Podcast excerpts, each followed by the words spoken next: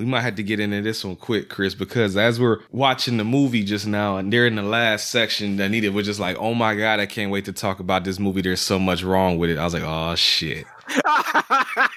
and the mic is hot now, so the audio is going. Mike, Yeah. hot, hot, movie. hot. I can't wait. I can already tell this is when I need PJ on. I, I should have did this with PJ. We're gonna find out what happened. No, Chris. Yeah, everything's set up, ready to go. Let's go on and hit him with that. Let's hit him with that funky theme music. Yes, sir. And it's Black History Month, so you get to hear the drums, motherfucker. Stay tuned.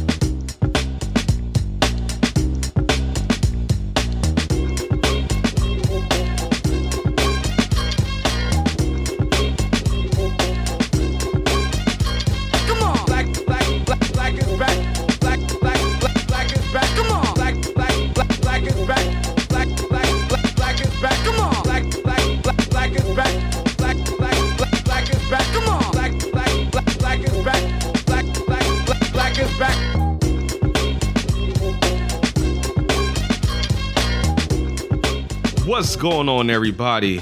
I'm Brent, Chris, Anita. and this is the home video hustle. We do what, Christopher? hustle, motherfucking hustle. And you know what? It's Black History Month, baby. It's officially in there now. Last time we recorded, it was still technically January, but now we fully in this bitch. And I was like, you know what? We did one of the most influential black exploitation movies last time. I was like, let's do one of the early hip hop movies this time. Let's jump a decade and go from the 70s to the 80s. Episode 336, we gonna talk about Beat Street. Chris, had you seen this before? Have we made you watch this before?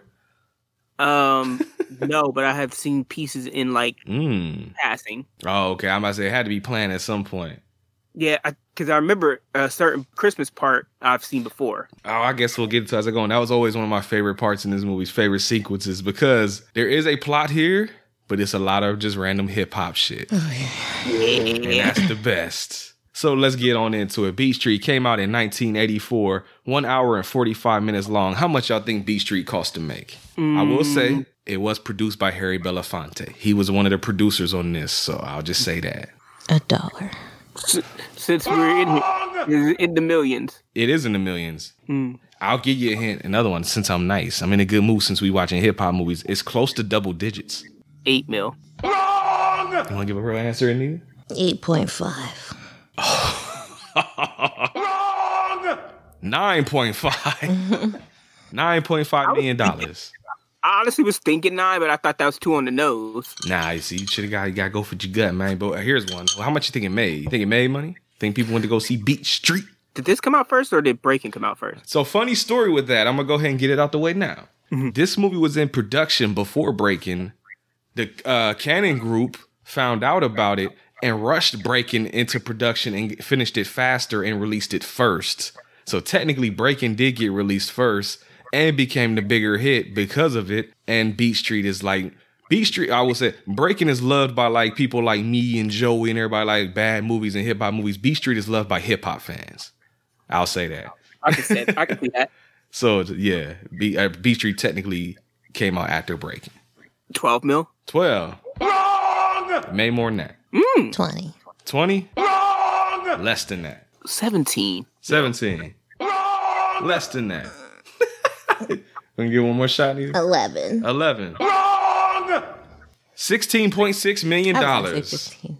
But should have got me closer, but not right. So I don't know why I even brought it up. You Could have just you gotta just go for it. You gotta go for it, man. Go with your guts. Oh, See, I, I was close. I just You were. overshot it.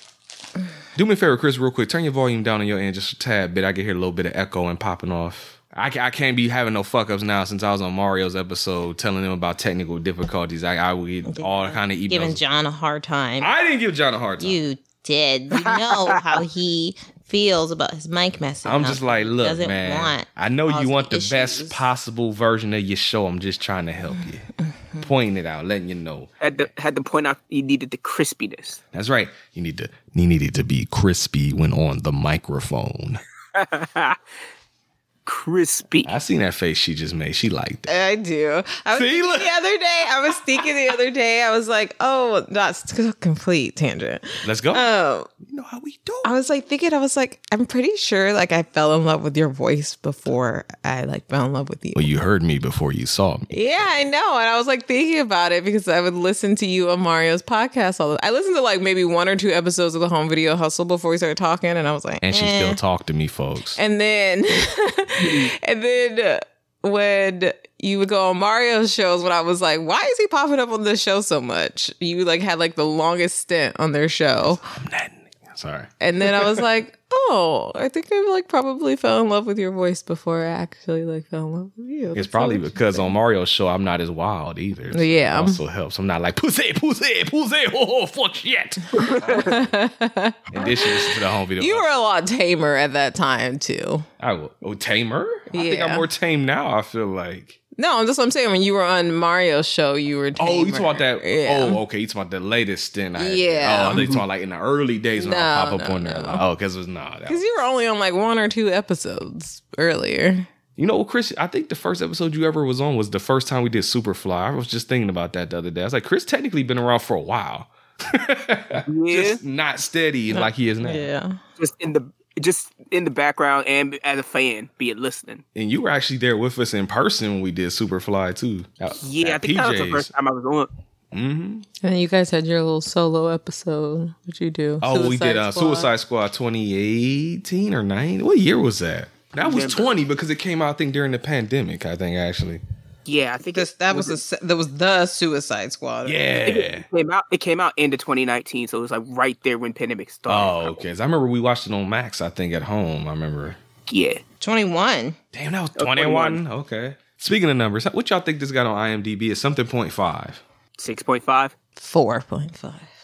Chris, Anita, 6.5, 4,256 votes. What do you think the critics on IMDb thought about this movie out of 100% accumulatively? I had to think it was probably a retread of uh, Breaking because it came out f- before it, but so I would say 56 maybe. 56. Wrong! Very slightly higher. Fifty seven. Damn it, Chris, you PJ'd it. 57%.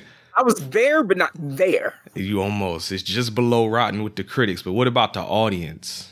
The audience probably bumped it up a lot, so I'm gonna say 69. Give me one more time. I'm going to say. Wrong! About you, Anita. Unless you make Sixty. 60? Wrong! Both of you are too low. Oh. It's way higher than the critics. Seventy two. Whoa, I heard 72. Would you say, Chris? 78. Both of you are still too low. What? 83% from the audience. It was getting bumped up by the hip hop heads. I just I'm didn't telling you. underestimated how much. This is a this is like breaking. It's not crazy. it's not as big a cult movie, but it is a cult movie. I And underestimated how much it was getting bumped up. oh yeah, 83%. It's directed by Stan Lathan, who honestly, I don't think he did a lot of movies. He did a lot of producing. I know he worked with like um he works with Da- almost I think no, not even almost. I think every Dave Chappelle stand up is directed by Stan Lathan. I'm pretty damn sure. Does PJ watch this movie? PJ, me and PJ used to watch this all the time. I, we need to make an attempt to call him later because I want to. I want to hear his thoughts. And it's starring Guy Davis, Rae Dawn Chong, Robert Taylor, Jon Chardiet, Mary Alice, and Sandra Santiago. And there's a lot of hip hop people. I'm just gonna name drop them as we talk about it because that would make this shit go a lot longer. The girl, the main girl, she was in Color Purple. I know who she is now. Rae Dawn Chong. She Rae Dawn Chong's in a lot of movies. never- She's the of all the people I just named outside of the rappers, she's the star of this movie. Because even on the DVD cover, she's the big face on the front of the DVD cover. Because that's who everybody knows. Most of these other motherfuckers are not even really actors. So, you know, fun fact about her, with her last name being Chong, she's related to somebody famous. Want to take a crack at who's her dad? I have no idea. I don't know anyone. So Tommy Chong. Tommy Chong from Cheech and Chong. That's her daddy. There you go. Fun facts for that ass. I'm not even gonna bother asking Anita. Chris, how does this movie start? I mean, it start. It's. it starts with something. Like, Titles for one. yeah, titles. My brain doesn't want to focus on. aren't they what- like dancing or something? There's a lot of dancing going on. But n- the, the first real thing you get introduced to is some of your main characters. You get Lee is the little brother, Kenny's the older brother, and Kenny Yeah. is about to go out with his friend Charlie out to with just a bando party, I guess, and there's like a better term for a little house party at a band or I mean abandoned house if you don't know what a bando Yeah, is. folks. I forgot house. we got white listeners. But he's about to go out and do his thing. Kenny's a DJ and his little brother's a breaker, break dancer. And he's like, "Hey man, I'm going with you, Kenny." Anita, I, I think this is her favorite actor in the whole movie because she every time he says something, she just made a like grimace. Guy Davis, because he's like, "You can't go with me. What if I meet a female?" And this, I remember when she uh, said that. He said that line. She I just felt said the something. same way about about Ken, about Kenny. You did.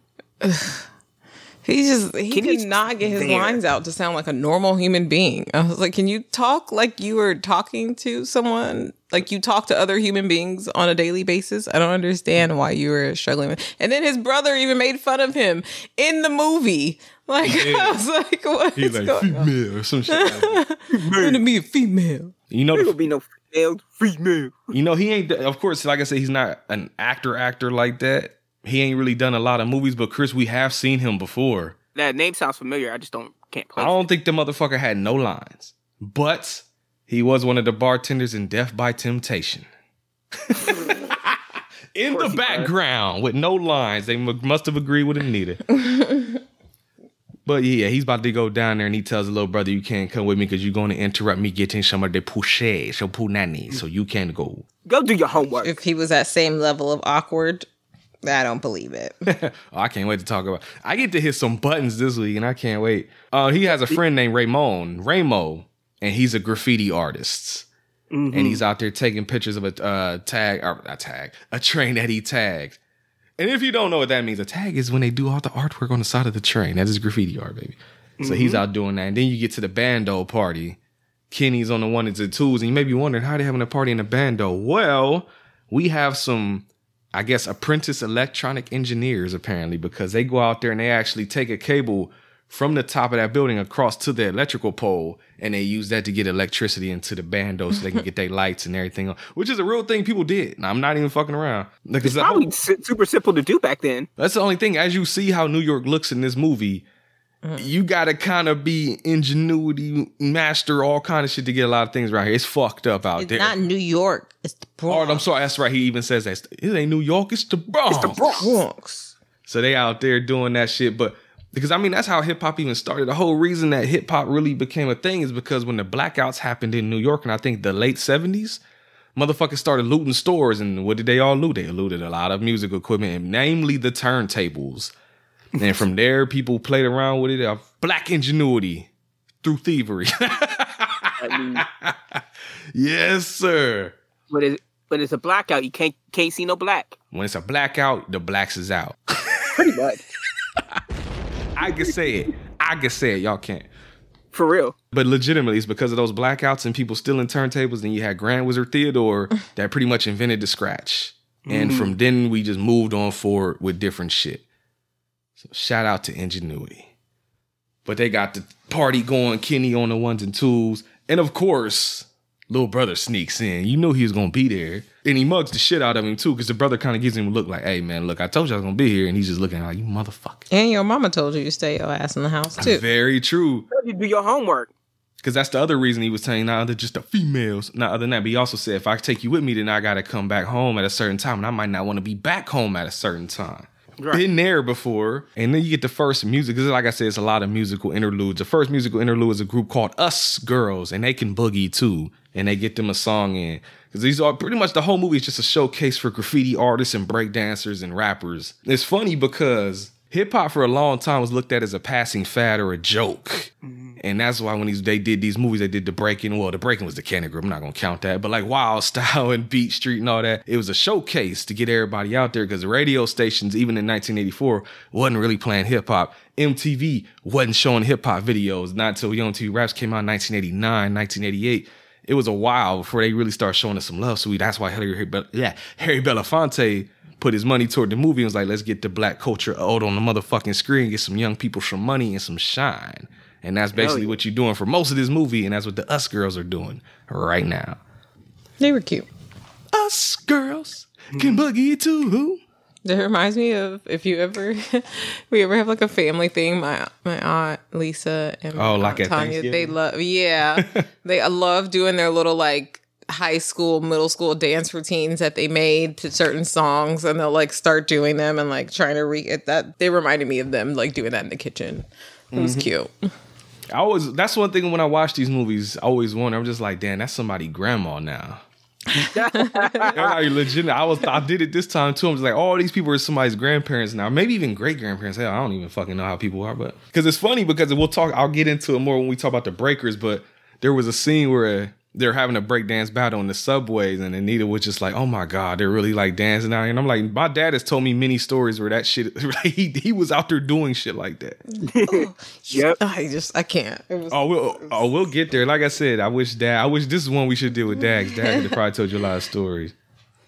But yeah, man, he us girls do their song, and then once he goes to another beat and they get off the stage, they start hearing like a little like somebody drumming. So they go down to the basement to check out what's popping, and it's a homie down there, just like. I guess playing along with the music on his own, drumming and shit. And they're like, "What the fuck are you doing here?" And he's like, "Hey man, you know, I'm looking for my heart." I think he said his name was Tito Reyes. He's like, yo, they been gone for a minute. He's like, the landlord, pur- I think it said the landlord purposely set fire to the motherfucking building for insurance or some shit and then ran everybody out. and he's like, damn, uh, well, shit, y'all got some food? Like, cause he just came back home from the army. You know, they don't show the troops no fucking support I've even been back in waiting- I've waiting 1984. for almost a year to meet up with them. Yeah, and I finally got here and can't get no love, so they let him go up there and get some food. So he up there chilling. But then the Bronx Bombers, Chris, breakdance crew, because Lee is part of a, the brother, little brother's part of a group called the uh, B Street Breakers, Yeah. and their rivals are the Bronx Bombers, played by the Rocksteady crew, an actual real life fucking breakdance crew. They actually did an album to that music and everything. But it's where you get the first bit of beef and they had their first breakdance battle. It's gonna be a lot of like quick talks in this episode because you can't really explain like how they're doing the kick flips and shit too much. You just gotta see it, folks. Right. Where's the beef? The who you side were you on? I know Anita said she would like the Bronx Bombers because they had a girl on their squad yeah. or the Rocksteady crew. I like that they had, even though she did absolutely nothing. uh, I like that they had a girl. Like they were like, she's a part of the. Saying she's the diversity hire. yeah. Affirmative action. There you go, Chris. Who I like the crew that the light skinned dude was on. He was do- putting in work. the light skinned dude? Which one, Chris? Um, There's a lot of Puerto Ricans and shit. what? The uh, Crazy legs. I think so. Yeah. I'm about to say he's. the- I even told her when we was watching the movie. Oh, I, she remembered that too. I draw oh crazy legs. She, oh, I see you, girl. I read. Oh, you reading about it? Oh, you reading trivia? No, I read it on the screen. oh, they did show all their names at the end. I got you. And they were like crazy legs when he was dancing. Yeah, nah, that's the dude in real life. Chris, if you recall, you know we used to play as this guy in a video game. You remember what video game that was? Mm, You were playing the shit out of it not too long ago last year. What hip hop, Chris? What hip hop game did you play? She's only like one, bro. That you, I have to think about it. you were fighting and you were in New York. Oh, oh, um, Streets of Rage. Oh my motherfucking god, he didn't Oh. just say Streets of Rage. Damn. There was a lot of Def Jam music playing, Chris. Oh, Def Jam Fight for New York. Damn, I'm to say. He said Streets of Rage. bro.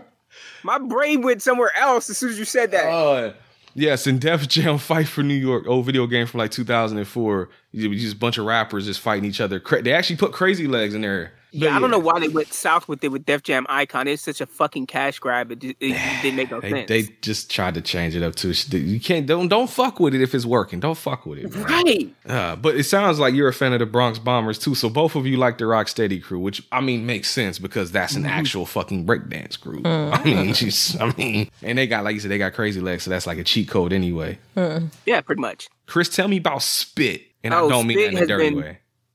Spit has been uh as a dude that's been drawn So on. gross. I just thought about that too.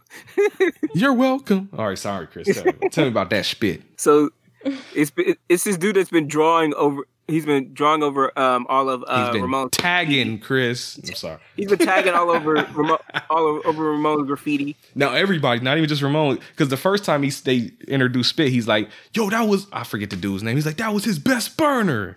So it's there. He getting everybody, and it ain't just Ramos. which is disrespectful as shit. Just tagging Man. over everybody else's shit. Especially as you see later in the movie when they showed you how long it takes to do them damn things, and he just drawing his name over their shit. So yeah, I don't I don't blame Ramon later for what happened later.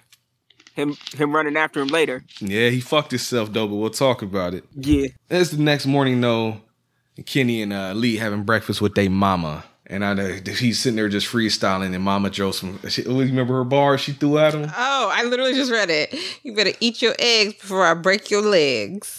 That was good. I was- I'll I give it to her. It was solid. Eat your le- eggs before I break your leg. Bars. That was a good one. But the That was the best writing in this movie. damn, she just giving her hand out like a motherfucker, ain't she? That's why I said I can't wait to talk about this one. Ah, but the homie Charlie, he got like Charlie, like I don't know, that's his manager, like business homie is what I was calling him in my notes for a little while. Is I didn't get his name for a minute because his name is spelled weird too. It's Charlie, but it's spelled like C H O L L I E, like Charlie, Truly. Charlie. I, I never got his name, so good, good, good you forgetting that. You know, eh, well, we have subtitles on, but you know what it sound like, Chris? It sound like they just like verbally heard Van Damme and Street Fighter say Charlie and tried to spell it out the way Van Damme said it. So it's like Charlie. Truly. That's what it sound like. he got, now he's going to go, go kick in Bison's ass. So hard. Hard. I would when we already did Street Fighter. I gotta get needed to watch. The homie Charlie comes by and tells me we got tickets to the Roxy, and that's a big deal. That's where like the big club, hip hop, all that good shit. And your man's just trying to be master DJ out here, so it's a foot in the door. We're going to the Roxy. The Roxy. So they're going to meet up with Raymo though, and his dad is out there. Right now this is where I'm gonna let Anita start talking about some of this movie now because I can't wait to hear her perspective on it. But Raymo's dad is out, or no, actually Raymo's dad's not outside. He's up out a window. Raymo comes outside and he's throwing his motherfucking spray cans and telling, "You're not a real man. Go get a job, motherfucker." All this type of shit. Make your kid legitimate. yes, there you go. I forgot about that line. Mm. I have a feeling that Anita is on the dad's side here, folks. Go get a job, you little lazy. God damn. I'm not opposed to anyone pursuing your passions. Pursue your passions. That is, you should. But if you decided to go ahead and lay down and have a kid, It's over. it's over. Like, take care of your kid. Your passions come second. Your life is not your own. No. Now you have the child. Ridiculous. more you know. No, His oh, dad is oh, 100% right. So yeah, he's that we'll come back to that. We're gonna circle the block on that. But right now we at the Roxy and motherfucking Afrika Bambaataa and the Soul Sonic Force up there with Jazzy Jenner doing a song called Frantic Situation. Yeah. Oh, you know I'm gonna do it this week, folks. I don't give a fuck. Add that to my hip hop playlist because that wasn't there. I used to play the shit out of this soundtrack when I was younger. I can't. I remember when I found it at the record store because I, I for a long time I couldn't find the Wild Style soundtrack, but then they got re-released in like a 25th anniversary edition. Got it. Beat Street album couldn't find it nowhere. Motherfucking Goodwill. Got it. get it. Had to get it. Breaking. I got the fucking vinyl that they re-released on uh, Record Store Day. Got it. Like I'm getting almost all the ones I wanted now I got, but this was the one. This was the one of the hardest ones to come across, and it was two fucking volumes. So it's like you had to find two of them. But yeah, no, it's I got it though. But now I got the motherfucking YouTube shit on my phone, so I technically don't even need the CD no more. But guess what? I got it though. I got it, got it. And they need to be re-released on vinyl though. I would rebuy it on vinyl. She's shaking her head at me, and I don't care because I'm buying. Like the money though.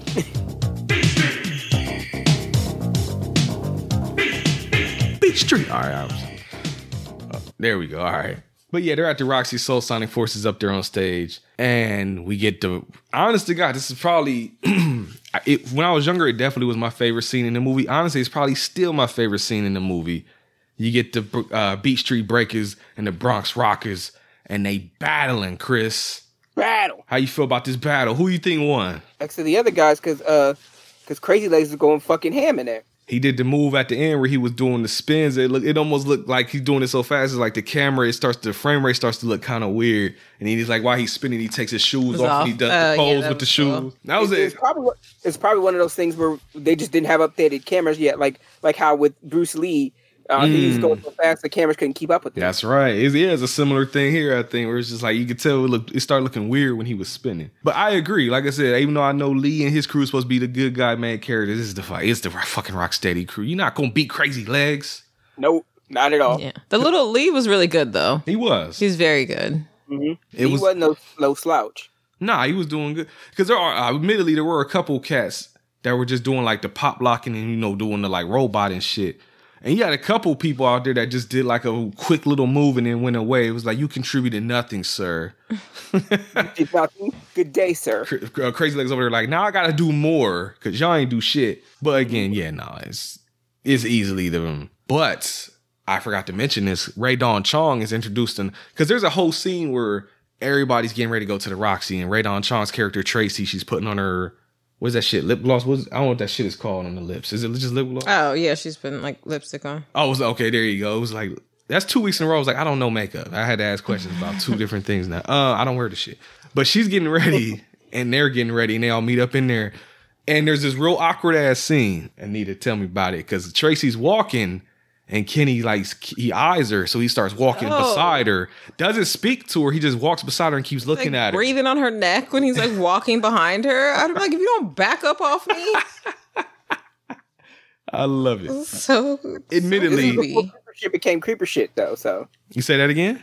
It's where creep, creeper before creeper shit became known as creeper shit. It was, it was even when we were younger. Me and Cameron watched this and laugh at how fucking awkward he was. Like, why don't you say hi, mo? Like, why are you just staring at her?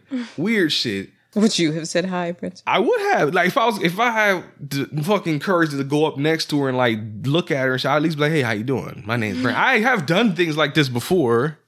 I have too. Exactly. I've seen you. So, oh, I get to hit my button with this next note. Oh, hell yeah. So, like I was saying, Tracy is there, and your boy Kenny was trying to holler at her. And he's up in the DJ booth after the uh, B boy battle. And he sees Tracy, and he's like, oh, yeah, yeah. But then she walks over to Lee. And she, he just sees Lee. Go, we hear it, he don't hear it, but she's over there like, "Hey, you're a great dancer. You know, hey, you should we should holler at me sometime." And hands him a card, and it with you know phone number and all that. And your boy Kenny just up there watching, That salty nigga anthem. salty as a motherfucker. I don't even think he was salty at this point. I got the vibe. I got was the vibe salty. that he was like, "Oh, he's talking to like." I didn't get that vibe at all. I got it vividly. No, I think you're you're too. Nah, I feel nah, like- son. I- Chris, what you think? Like after uh, after watch after watching a little bit later into what, what's going on with him, kind of feels like it, it was probably the start of the salty nigga. anthem. No, Thank you, find the scene, please. Find it. Well, Yes. Oh, I say we can't. It ain't gonna. It's no audio, so it's just be for us. But I'm telling you, cause he the way he looked at, I know that look. I seen that look. I probably given that salty nigga look. No, It probably I didn't it, probably was 50-50. You're like, damn, she want to talk to she want to talk to me, I'm, but I'm telling you.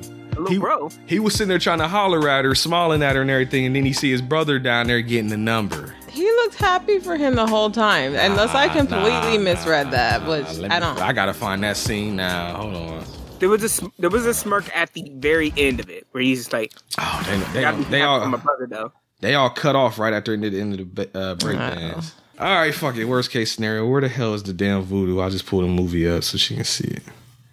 I don't. I, I need. I need. Oh yeah, I watched this on Pluto. How was them ad breaks? They weren't horrible. Should did Tubi, man. Tubi has better ad spots. I didn't I didn't see it on Tubi. I just saw the oh, first Oh, one really? that came up was Pluto, was Pluto and then Amazon Prime. Oh, I thought I, I could have swore last time. All right, here we go. Here. Okay. Hi, I'm Tracy Cox from City College. What's your name? Hello, my name is Lee. How you doing? You're a wonderful breaker. You like it? I like you a lot. Here, can you give me your phone number?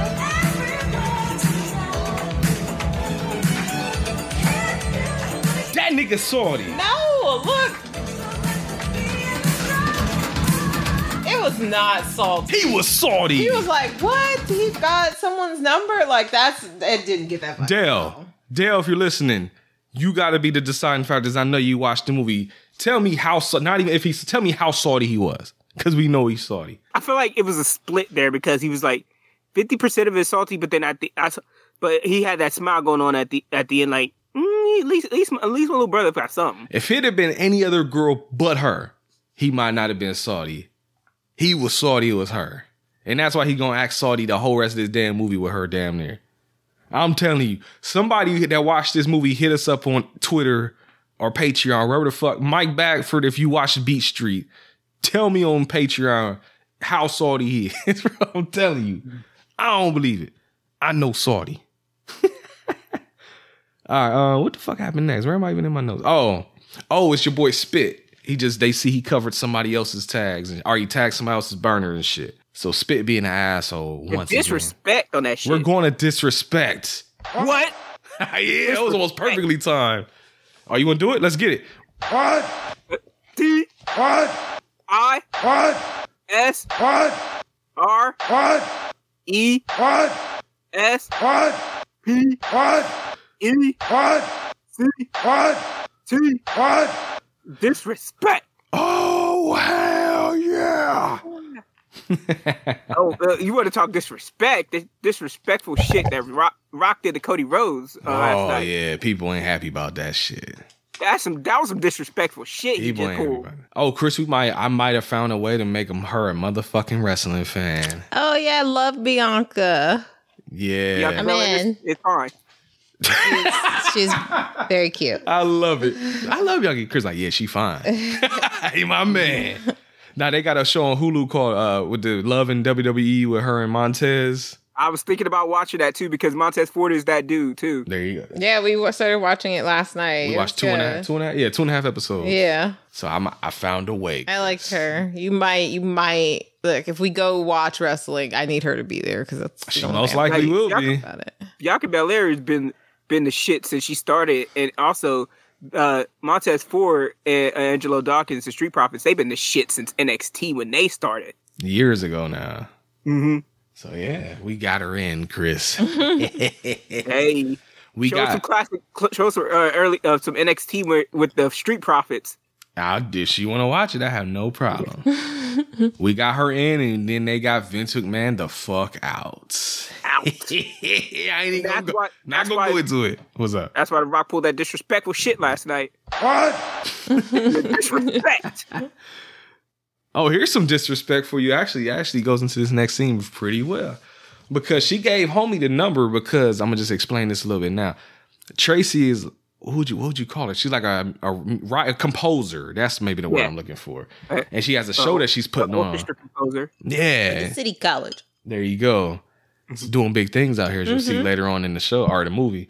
But uh, yeah, she's like, hey man, you know you're good. I got a dance crew and we got a show coming up. We, we love it how you come through and your man's just hype because he's like, yo, I'm gonna be in a show. I'm gonna be hype. All right, cool. And they go down there and he breaks for him a little bit and they even film it on camera. And but then shoe drops on his ass and they're like, oh well, you know, we pretty much done rehearsing for the show. It's coming up soon, so you won't be in the show, but you know, and you can come fuck with us a little bit. You know, you're not a student either. It's for students only. I mean, but you know, you cool though. And he's like, oh, you know, he just you can tell he's disappointed. But he trying to be cool, but he's like, oh no, nah, it's cool, man. You know, just can I at least see the tape before we go? And they're like, mm. nah, nah, you can't see that tape, bro. He thought he because he thinking he gonna be on TV and shit. He like, nah. So then Big Bro Kenny, said, "Fuck that shit, though." tell me about it, Chris. Big Bro said, "Fuck this shit. Y'all over here trying to be some some racist ass motherfuckers over here. Don't gonna let you ain't gonna let him do his shit. Fuck that." So him him and uh, Ramon snatch the tape out the fucking thing and just take it with them. He's Yeah. like, the uh, the main dude just like, tell let him take it. Let him take it. Yeah, it's like, well, don't even bother trying to fight these motherfuckers. Just go and let them do it. I don't think she gave him that vibe at all that she was going to do something magnificent for him, but I think it is weird for them to have taped him and not like Yeah. like I'm like okay, if you was if you were like, "Oh, you know, I saw this great dancer and I wanted you guys to see this and be inspired by this because you guys are all dancers and I asked him to come perform for you." Mm-hmm. Like that would be mm-hmm. cute, but Yeah. to just record him this is weird. That was, weird. I always I, I always agree with Kenny in this. I don't agree with Kenny a lot in this movie. But I do agree mm-hmm. with hearing this scene. Like that's some bullshit. yeah. Yeah, that was some that was some dumbass shit. She, I don't know why she thought why she thought it, it was something like this wasn't going to go down. I think she thought she was She cute. invited him so up there. went- Well, that's the thing. Like I was saying, if Kenny hadn't been there, if, if Leah just went by herself, like I said, he was like, "Oh, it's cool, you know, it's all right." Like It'd have been salty nigga anthem for Lee. that's true. Now I ain't gonna hit it because Lee wasn't. I don't think he was super. It was his brother that was like again. No. If if he if he had gone up, if Lee had gone up there by himself, he, he'd have been salty nigga anthem going leaving out there like that's cool, it's cool. It's cool. I'm all right, man. Don't worry about it. I tell you about some salty shit though. I'm gonna let Nita talk about this. Anything with Ramos, she gonna talk about. Ugh. He going over to his baby mama house. Please tell me about this, Anita. So he goes over to the house. That wastes no time. and the the girl she's so sweet she seems like an adorable sweet girl she's like so excited to see him and so he asks to see the his baby Yeah. and they go into the room and the grandma, her mom is like holding the baby or whatever, and she sees him. Her eyes roll instantly. Instant mood change. Great instincts.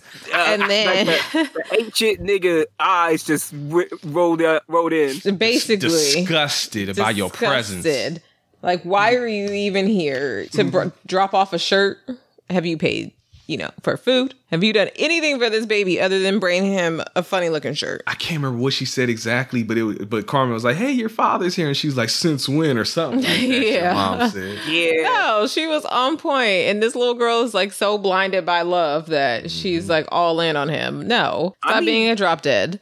He's doing ten percent more than most dads that that are uh, ain't ain't even around in that era though. So No, Uh oh. Holy, wait a minute. he's Show- actually around. showing up is not enough. I'm sorry to raise a kid. That's not enough. Uh, no. Should he, should he have got? Should he be at the point where he needs to get a job? Yes. yes. But is he? But is he showing up more than like most of the I fathers out mean, there we have context. That, we don't have any context to how much he's actually showing up, but based on the grandma's reaction, I don't think it's very often. And the way he's running these streets trying to graffiti on trains, I don't think it's very often. You see how long he's down there doing it. So I, I, tried, I no. tried. I It's tried. not. It's not enough, Chris. Don't make. You don't have to make excuses for him. It's okay for us to call people out on their drop dead daddiness.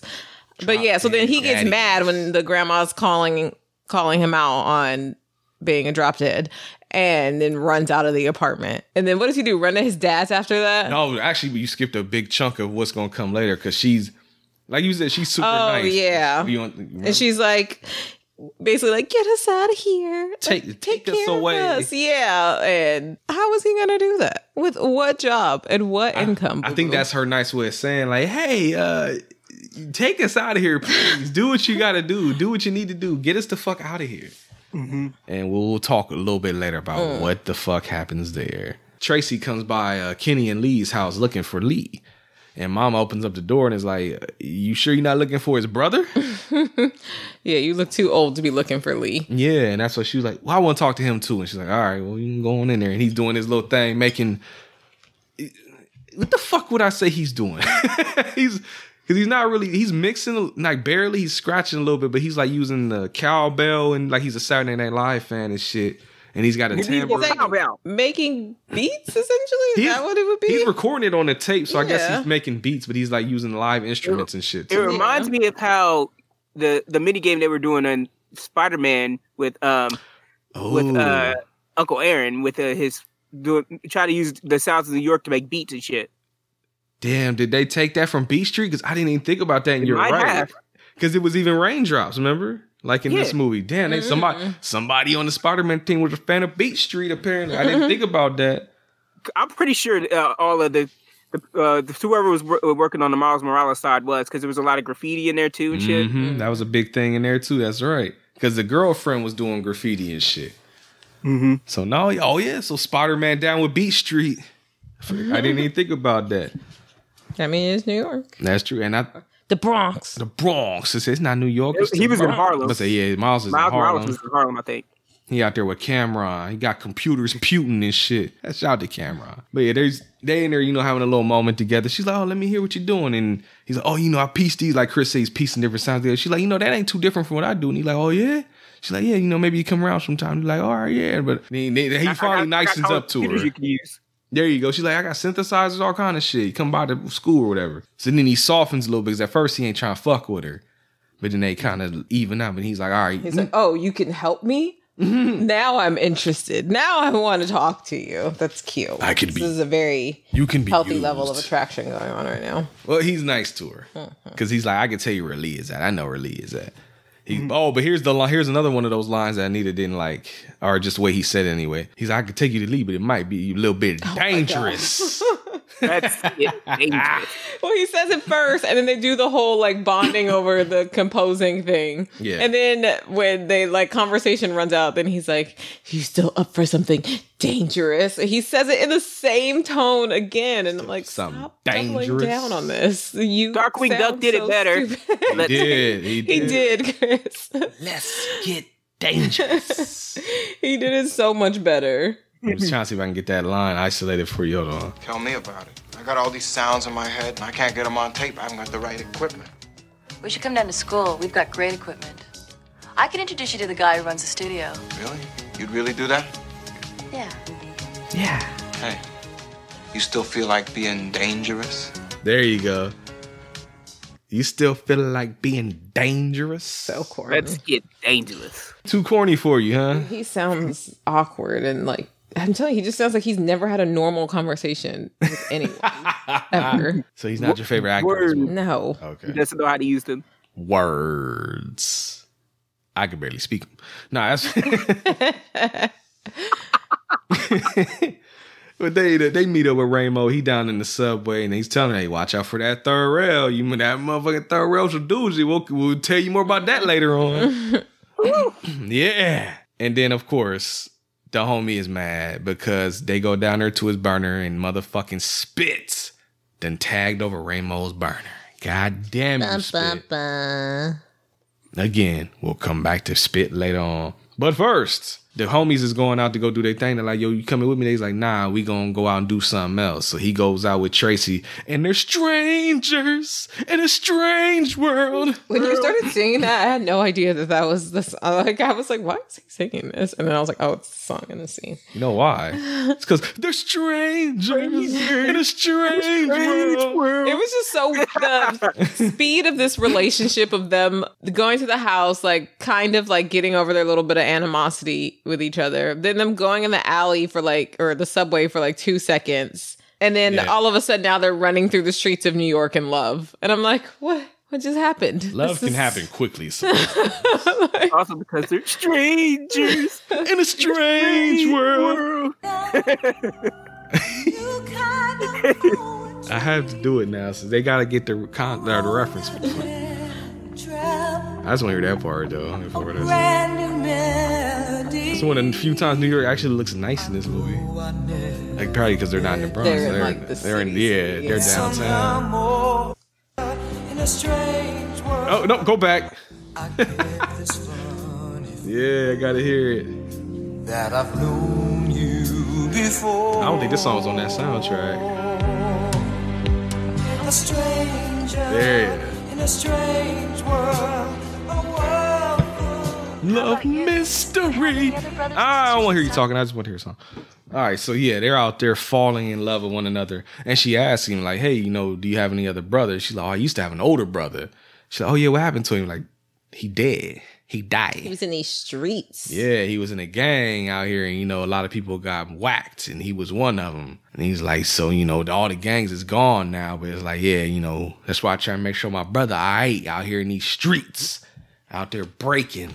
But they go to the Burning Spear, which is Kool Herc's place. Shout out to Kool Herc because just like those blackouts in New York, without Kool Herc, you may not have a lot of hip hop you got today, folks.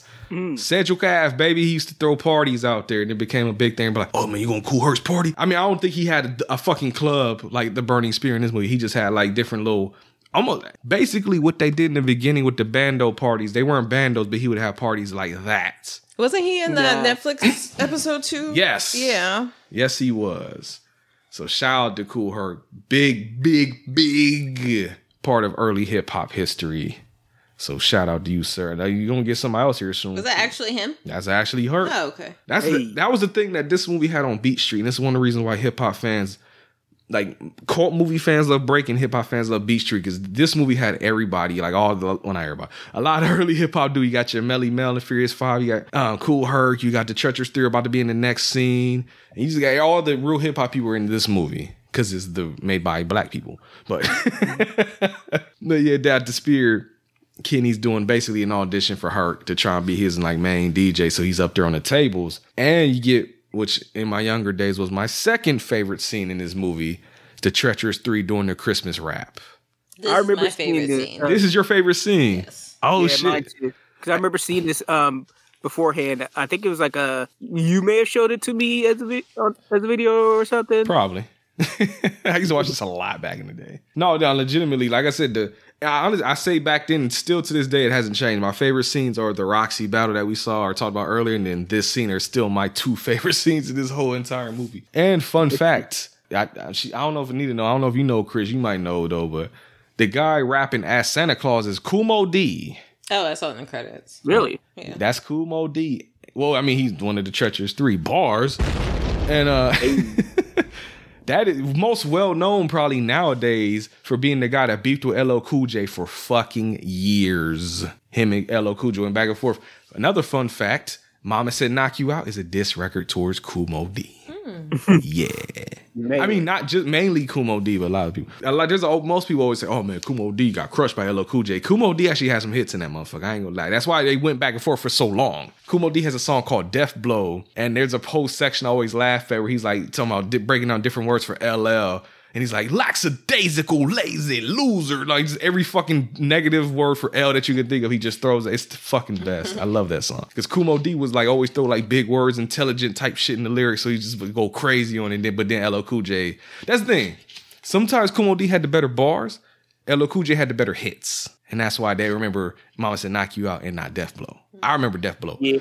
Another fun fact, Chris will like this one. The song Let's Go, which was a diss towards LL Cool J, plays at the end of Nightmare on Elm Street Part 5. Why? I have no fucking idea. I'm pretty sure it's part five, but I remember watching that for the first time and I heard, Want me to get him? Well, I got him. Like, I was like, why the fuck that- is Kool Moe Dee playing? Is that uh, the um? It was Freddy's Dead, the Final Nightmare. That one, honest to God, if it was that one, it would make sense. Because that whole movie is them like killing Freddy. I swear it's part five, Chris. It's the one before that, which makes no sense. I'm looking it up now. It's part five. I know what the fuck I'm talking about. Mm-hmm. But but yeah, I don't know why that song is in that movie. It makes no sense. I've seen I've seen after three, and I've seen the rest of them all of like once. Part five is hilariously bad. It's one of those types of movies. But here, just so Anita, Anita, you know about Freddy Krueger. You know the whole Yeah. horror scary, like Cameron to his death is scared. Did they, So, tell me, how do you feel after about all that Jack horror Ripper? shit, this song plays. Not this part, but when the beat drop. Get him. Want me to get him? Well, I got him. My mouth is an ooze. You just saw a Freddy Krueger kill a bunch of niggas. You're scared, pissing yourself, and then you hear this. I get it. Well, I'm Really? Get him. I got him. Like he got him. I, I guess that's just such a weird song choice, though, to me. And, makes sense to me. and he's also, like I said, he's dissing LL Cool J. The first comment says, "This is the best diss song ever. Young people just don't know about it. Now you do, young people." If you don't know, now you know. Well, here, let, here for with Anita, because Anita's the most unbiased opinion we can have with this type of shit. I'm gonna play Death Blow a little bit for you, and then I'm gonna play something else. Tell me who you think you would listen to more. That's the Death Blow came out after Mama said knock you out. I just thought about that. Let's Go is the one that he was responding to with um, Mama said knock you out. So this is after Mama said knock you out. So you know Mama said knock you out? Yeah. I don't gotta play that. This came out after that. So tell me, Don't tell me about the comeback. Peers, rocking my peers, putting suckers in fear. Yeah. Yeah. Time to settle the score. to the break of dawn. Another dumb move. this time is over, boy. This is me and you head to head. Let's go. Here we go. Beat down round two. Heads up, punk, cause it all comes down to me and you face to face, head to head, mic to mic. I like the week. You said, beat, nitro, lyrics, weak. Say good night, Joe. Star Trek shades, man, cut the jokes. Let's get serious and go for broke. You still got a lock on my jock like a pit bull. Sit still before you pull it off. You Mr. Pitiful. Here's some mouthwash, G. Your breath smells like my jock strap. C A U S E. You're riding me. T O D D. Junior Mo D. Stop biting, chewing, swallowing. Who in the hell told you that you could do what you was doing? Raise up, son. I need jock relief. Here's a toothpick, now get my jock out your teeth. You swallowed it? Yeah. Finish? Burp. Now let a real man go work, cause I'ma whip you like a daddy, beat you like a baby, sick you like a dog, dropping lyrics with rabies, cut you like a knife, cause you're nothing but hype. You slice and dice and ice twice for life. I'ma treat you like a hooker punk, change your clothes, put you on the street with your jingling hoes. Keep talking about me and I'll keep pimping. Just bring me that money and take this last whipping. How can one man be so dumb? You're trying to come off and don't know how to come. You're young and dumb and quick as the tongue. You're high strung bum. Come and get dumb. I'll do you with the death blow. Yes, sir. So putting those songs Sorry, together. can you play Mama's Knock You Out? Play I all need- I need- Oh, hold on. Some, let me. I just want to hear that the LL part for you real quick. Oh, is that the most replayed? Hold on. Bring you back from Whoa, whoa. Oh yeah, it's right here. Here you go. Low life loser, life like Luna, lack the daisical, listless lunatic, live lifeless, live in lightness, lusting, longing, lyrics like this, little league, lock, larcenous, liar, label, ledger, less the left, liable, low, lateral learning, lax, languid, latent, lurking, language, language, local, logo, light, laboring, limited, loco, now LL's the laughing stock, cause I lit that to the last I watch you. Always love that I part. like it so far because it's not subtle. Like No. it's very clear, which I really like. Because usually, sometimes on diss tracks, they be trying to be like, "Oh, I'm gonna be put one line in," Mhm. or like make it subtle. Like I like that he is clearly like, "No, I'm responding to and the best part, in this." you can hear it in that part too. You did L L L L. That's actually Yeah. LL's voice too. Like he even put him in the shit. I love it. Now here's Mama said knock you out. Okay. Come on, man. And you see he was even making fun of the video too. Yeah, no, I caught on to that too. Like I caught on to that. And the little jiggle, your jiggle girls. Jiggling like, hoes. yeah.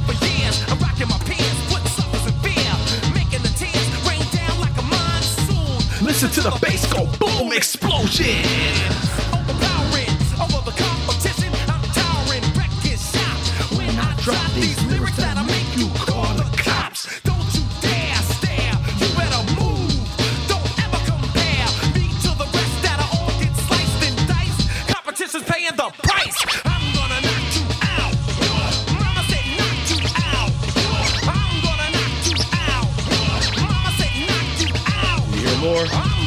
No. I will say on to one thing you just said. Because LL Cool J was responding to multiple people, not just Kool Moe Dee, so it's not as yeah, targeted. I think I have to go with the Kool Moe Dee just because I uh-huh. like that. It's like very clear. I'm not by myself no more. I am always in the minority when I say I think Death Blow's a better diss than Mama Sinaki. People are like, what? It is a better diss as a whole because it's very clear on who he's talking to. It's very clear that he's responding to his video. Like there's no if, ands, or buts about it. Like he's Mhm. calling him out.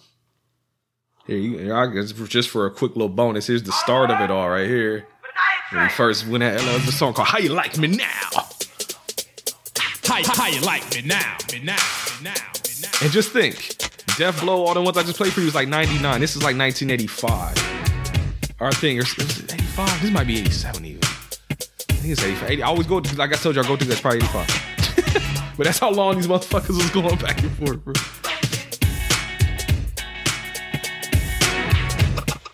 I throw my tape on, then I watch you three seconds later, and I got you shaking your head, dancing instead of sitting. Oh, Anita nodding to Kool Moe Dee. Hitting you just like a home run, slamming like a slam dunk. Ride the wave, James Brown, gay funk. It happened to James like it happened to me. How you think it feel to see another MC get paid? Using my rap style, and I'm playing the background. Meanwhile, I ain't with that. You can't forget that. You took my style. I'm taking it back, coming back like Return of the Jedi. Sucker MCs in the place that said I could only rock rhymes and only rock crowds, but never rock records. How you like me now? That's my shit. I like this song. See, oh, I made a Kumo D fan out of Anita. Hey. That's what's up. Like I said, Kool Moe Dee don't get a lot of love, and he should, because like I said, well, he was around since damn near the beginning. Hell, when he was beefing like Busy Bee, if you go way the fuck back. But yeah, I always like Kool Moe Dee. That's always a dude everybody like to talk shit about just because they oh LL Cool. Like, mm, mm, mm, yeah. I like LL too. I do. I fucking love LL Cool J. But I, I like the songs are really good. Yeah. Oh, I should have played you that one. Damn, there's one where he sampled James Bond. I go to work. All right, but back to the motherfucking movie real quick. Oh, well, we were just talking about Treacherous 3. Yeah, they do the Christmas rap. I'm gonna just go ahead and play the shit. well, since I've already been playing all this. All you hip hop shit. Oh, bring some. Oh, oh, oh. Ho, ho, ho. Open up your door. I'm Santa Claus, and guess what, y'all? I got something to show. I came to bring some Christmas spirit. I I got a big bag now. Guess what's in it? something for the rich and something for the poor. So Merry Christmas and ho ho ho. Ho ho ho. Merry Christmas, my foot. I'ma tell you what Santa really put under my so-called tree, but in reality, look, like, nothing but a decorated pole to me. Man, you talk about a tree, it makes me wonder, cause I never had a tree to put anything under. If I ever did look up and get a tree, There was never anything under it for me. Man, y'all should be glad that I didn't quit, cause I'm I'm, getting getting, too old for this Santa Claus shit. Y'all think I'm getting presents made for free? I gotta pay them them bills, L's. and ain't nobody mm-hmm. paying me. You big fat whale, you might as well quit, cause I can name a hundred presents that I didn't get. And if I did get a present, it'd be a hand-me-down. Yo, I got this for Christmas, now how that sound? It sounds good to me, cause I'm about to freeze. You wanna see something? Look at the bottom of these. Me and my brothers can't go out at the same time, cause the coat that's theirs is the coat that's mine. Man, I know one thing, y'all better get off my neck and wait till you get your welfare check. Go on down to the office and stand on the line. Better hurry up, see, I got mine. Jingle, jangle, jingle for the pole. And once he gets your welfare check, Y'all can kiss my mistletoe. That's that's Kool Moe right there. ho ho ho. I'm letting it ride. I'm good for. That's why the presents keep getting mixed up. Cause year after year you keep fucking up. And now I know why, cause you're always drunk. Instead of G.I. Joe, you send me this junk. That ain't a G.I. Joe, that's a G.I. jerk with a kung fu grip that don't even work. So all I did was just put him away, cause my G.I. Joe looked G.I. gay. That's why you don't get presents now, cause you're just ingrates. G.I. Joe's gay, what difference does it make? After all, he's just a doll, ain't too much he can do. If you ask me, boy, I ain't too sure about you. Listen, Blodo, with your big fat suit. Next time, say no, don't send no substitute. Because I asked you for a beatbox and you know what Boy I got. coming. Dougie Fresh, you know that kid from down the block? Dougie. It's crazy. He look older in this movie than he do now. Difference a haircut does for you folks. It does. For facsimile, we must admit, Dougie Fresh is good and made a perfect fit. He's the only reason why we weren't totally mad. Without Dougie, our Christmas would have been really sad. We'll sing Silent Night and Jingle Bells and all those Christmas rhymes. Cause nobody gives a shit about the rainy and hard times. You just jingle and jangle and hang out with the folk. And when you get your welfare check, you might rain And Magnificent Force and head on out the door.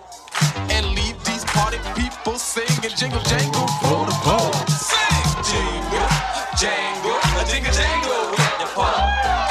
Jingle, jangle. There you go. Treacherous 3.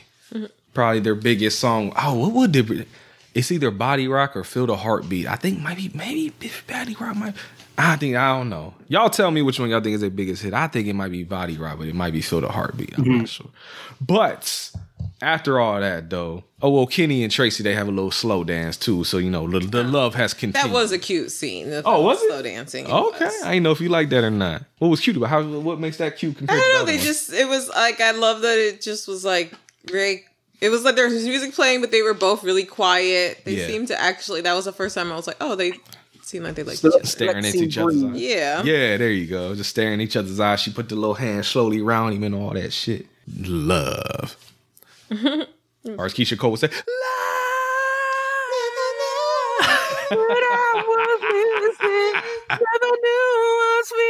Do it, Chris.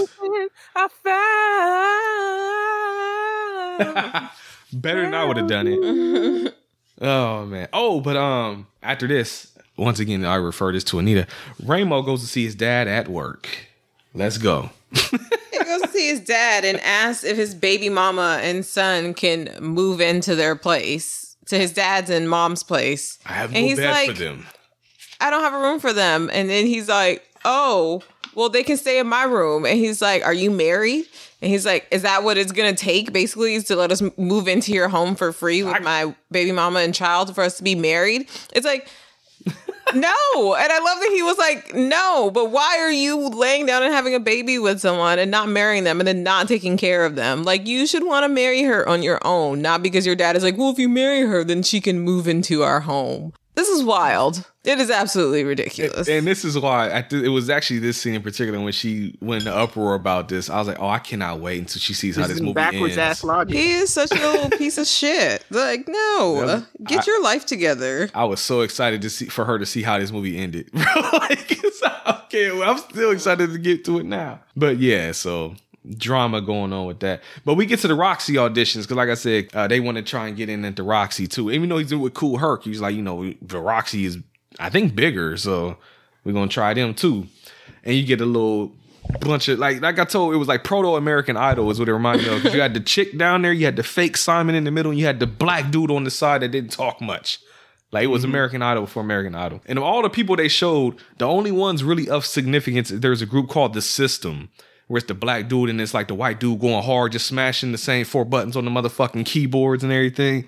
Are either one of you familiar with The System? No. Song called Don't Disturb This Groove. That sound familiar at all? No. No. Really? I maybe. thought- if I heard that, I probably do know. Yeah. I'm gonna play it and see if y'all recognize it or not. Cause I fucking love that song, but let's see. Is this it? Yes. It's probably their big one. Hmm. Nothing yet? Yes, I do recognize it. Ah, okay, I got one. I'm gonna skip ahead just a little bit. Oh, ooh, that was almost perfect. Pay attention, how you listening? You're my favorite girl. Oh, okay. She don't know this one. Yeah, this is my motherfucking R&B playlist. Really. I recognize it because yo, our old uh, old school uh, our old school uh, R&B hip hop. Uh, Oh, yeah, in, they did play. uh, in Ohio. Shout out Magic. Uh, what is it now? It ain't 98.9 no more. I know that. No, it's not. She don't know that. Ninety-five point five. 955. There you go. There you go. But yeah, I was like I said, they're the one, they're the group of the most significance that they show up there. But eventually, the homie ends up going up there and talking to the fake Simon, and it's like, hey, you know, I know you had all these auditions up here, but I got somebody even better for you. And he's like, motherfucker, auditions are over. He's like, I know, but I got Kool Herc's main man. He's like, Kool Herc, huh? He's like, he's like, all right, bring him in. He's like, nah, come to the Burning Spirits or yeah, Burning Spirits tomorrow night. He's like, all right. And he walks away like, like shit, I ain't think that's actually gonna work. Hell yeah, that worked. Yeah. And then I'm gonna go ahead and I need to get that button queued up again. Cause Kenny Uh. goes to visit does he yeah, he goes to visit old girlie and everything, of course, you know, she's working on her uh what do you call it? Her show coming up. And she sees her hugging I don't know what I think I mean he must be a uh, producer engineer of some sort for the music. Probably, I think he's probably a professor or something since it's his college. Yeah, but he owned all the, the music equipment that dude was using. So I, was- I don't know if he's like the sound engineer. Or he's something with the sound, probably. Sound guy, we'll just say that. And she's hugging him. She got like the arms up around him like this, and he's like hugging around her waist. And of course, Kenny sees that shit from afar, and, and then we cue the anthem. We cue that, and she, you can't tell me he ain't salty. No, he was salty. This is the first salty moment here for me. For her, thank you. All I was about to say, please, Carol Torres. This is number two. Dale will give me the final answer. on And then he like runs out the door. doesn't speak to her, doesn't even go look at her. He just immediately commences to running. The drama. You hugging that old nigga. I don't like it. Chris, how would you react in this scene? Right, you hugging on him? That he old enough to be your daddy. What daddy? You hugging my daddy?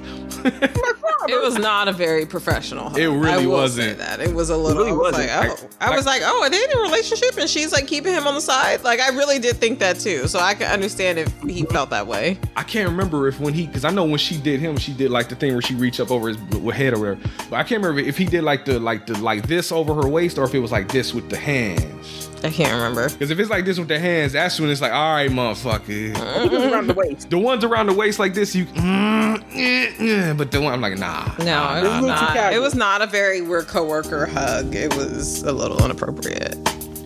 So I guess ju- it's saltiness, but it's justifiable. Justified saltiness. saltiness. There we go. Take that. I would have just made my presence known, but who am I? Like he has something. yeah. But he just leaves. So that's his way of dealing with that. And Anita, again, I refer to you because we're talking about Ramo, but Ramo done went and got a motherfucking job. Finally. Tell me about it. What is he? A custodian? It looks like he's like he had a broom in his Bunch- hand. uh, oh no, he was. It was a custodian job. Yeah. Yeah. He's a custodian, and then this is when he meets with the guys at the abandoned building, right? The bando, yeah, he's telling Yeah, them. he- he's 'cause- like- yeah, what you? Oh, I wanna, um, because the guy's like, oh, I set myself up here. It looks nice, right? The little army guy. yeah. And they're like, oh yeah, it looks cool. Like you kind of figured it out. And then he's like, well, I wonder if I could like turn upstairs into a place for me and what's her name? Uh, Carmen. Carmen. And then so I think they kind of make fun of him at first, They- don't they? they do. They do. Like what? and then montage of them fixing up the floor and They hook up the getting water, a mattress They hook up the electric. Yeah, they find a mattress and a couch from outside. yeah, I don't want to live in an abandoned building with no real locks or doors with my infant child.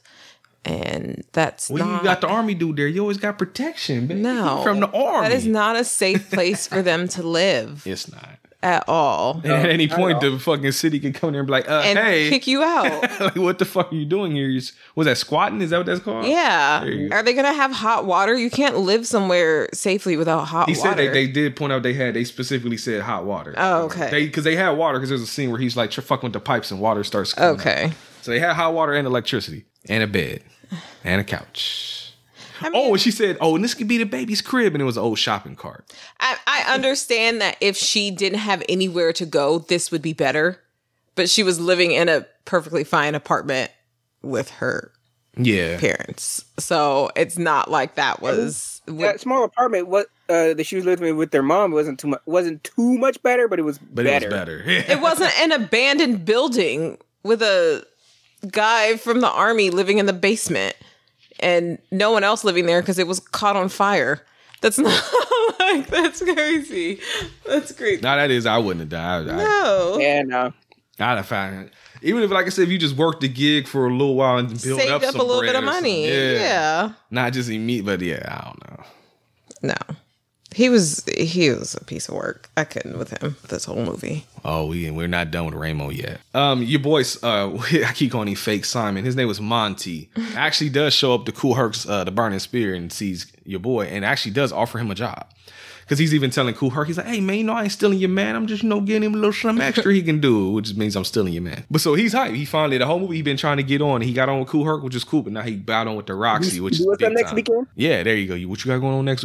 Oh, that's what Kool Herc said that earlier. That's right. He's like, you doing anything next weekend? He's like, I don't think so. He's like, yeah, you are, or some shit like that. Mm-hmm. Oh no, no. He said, I'm free. He's like, no, you ain't. That's what it was. Can we comment on Monty like talking business with him and him sipping on this straw out of this drink the whole time like he is a completely incompetent human being? Like I just don't understand what what is wrong with him. There's something wrong with him. Always, always took that as he's letting old boy talk for him, so he's just kind of like, just like watching and shit. But yeah, it is weird. It's so weird. It's so awkward. And And, like boy- take the straw out of your mouth and act like a grown up. Yeah, because his boy's supposed to be talking all business for him, but his boy's not the greatest at it either. Because your boy even points that out. He's like, he's like, is this your manager? He's like, yeah. He's like, well, you'll figure a way out anyway, or some shit like that. Like, so, but yeah, I did catch that. He just sipping, and he's got like the goofy look on his face the whole time Mm-hmm. too, while he's sipping on that little straw. So, but he good though. As this is going on, Lee and his crew are down there in the subways, and this is the scene I was talking about before that Anita pointed out, where she was like, oh my god, they're really about to just like dance battle in the subways. Yes,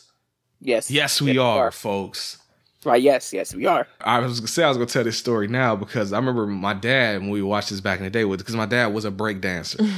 and uh, one of the one of these stories that me and Cameron love to harass him about is that he told us a story about when it's like you said, break if you run into a rival crew, they don't give a fuck where they at. Break out the cardboard, motherfucker. Unless you're in a subway where you just use the regular floor. My dad, they were at they were at a Chuck E. Cheese. At a Chuck E. Cheese, I'm not fucking with you. He told me they ran into a rival crew Oh my god. and they broke that shit down at Chuck's. Oh my god. So this shit is real. down, it's the happy, the happiest place for a kid at the time. Chuck E. Cheese. Chuck E. Cheese in there, like, oh shit. I used to be so scared of the guy in the Chucky E. costume. I used to Oh, that- scream. Oh, not the animatronics. Not the guy in suit. animatronics, the guy in the suit. Oh, that's weird. Usually the opposite. I have a story where I got stuck in the tunnels in Chuck E. Cheese. Let's hear it. Oh no. in it. Um, I I uh, got confused of which way I was supposed to go. I I started panicking, and I think in my panic, I just threw up inside the tunnel. Oh shit. I don't remember that. I must not been there. But uh, where was we? Oh yeah, we talking about the break. But oh yeah, it's like I said, they just it's just on site. We just start breaking.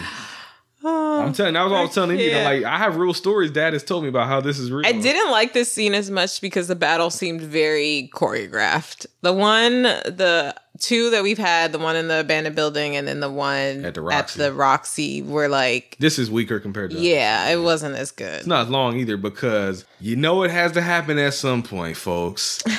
it's a movie with black folks. You know the fucking cops is gonna come annoy us sooner or later. Mhm. And here's where they finally show their motherfucking faces. The cops come and they arrest Lee and a bunch of them. I don't think they get everybody, but they arrest a lot of them. Because uh, Lee's, Lee's mo- trying to get his jacket. yeah, he's like, get my jacket, bro. Which I was I'd have left that damn jacket there. Well, the thing So- is, he mentions it earlier in the movie. He was all hype about it because he's like, "Yo, Rainbow made us these new jackets, bro." Oh, I didn't catch on. Yeah, and he's like, "Yo, they reversible." So he's like, "He ain't leaving it. He just got that jacket from Rainbow." And that's probably he gonna really be happy when back for it in a fucking. Well, couple what the heck are they even going to charge him for? For people perform in subways all the time. That is not Disturbing the peace. Uh, okay. That's, yeah, that's what they call it. Disturbing DWB, dancing while black. If I went to pick up my kid from the police station for breakdancing in the subway, I would be cursing those cops out so bad. I'd Tell like, me about what happened." Leave my kid. Al- oh, well, she It's- does. Yeah, it's, it's about to happen. Like she's like, my kid could be running the street doing dealing drugs or being in a gang, and you're freaking putting him in the cell for dancing. Like, if you don't get on my face, Yeah, because he says he's like, hey, if I was you, I'd nip that attitude in the bud before it gets worse. And then that's when she says what you said. mind your business first off, and find something better to do. There are criminals out there. Exactly. Right. They're probably out there stabbing niggas right now while you out here arresting breakdancers. It's absolutely ridiculous. So they had to throw that bit of social commentary in there for that ass because people was really actually getting arrested for break. It was just like you said, stupid. While that's going on, your boy Kenny meets up with Tracy and them again, and like she offers, she's like, "Hey," and you heard in the video clip I played too. I forgot. She's like, "Hey, come by the studio. and, You know, we'll let you play around with our equipment. You know, you ain't got a lot here, but we got more." He's like, "All right, bet." So he's in there playing with the synthesizer, but then he ends up actually like I guess he blew out the fucking hard drive or he blew out the disc or something happened because he he sees again. This is the same dude that he saw hugging her earlier, and he's out there playing with her on the piano, and he like put I forget what he he puts like a hand on her shoulder or he He's gets like real. watching them work together, and he gets mm-hmm, Yeah. little salty. Play your anthem. I was about to say, almost was he put he did what now Salty. again? I feel like he almost intentionally turned it off just so he could come over and respond. I don't know because he did look confused when they started going ape shit. That's why I was like, I, he just I thought he just got mad to start pushing buttons and fried the damn computer.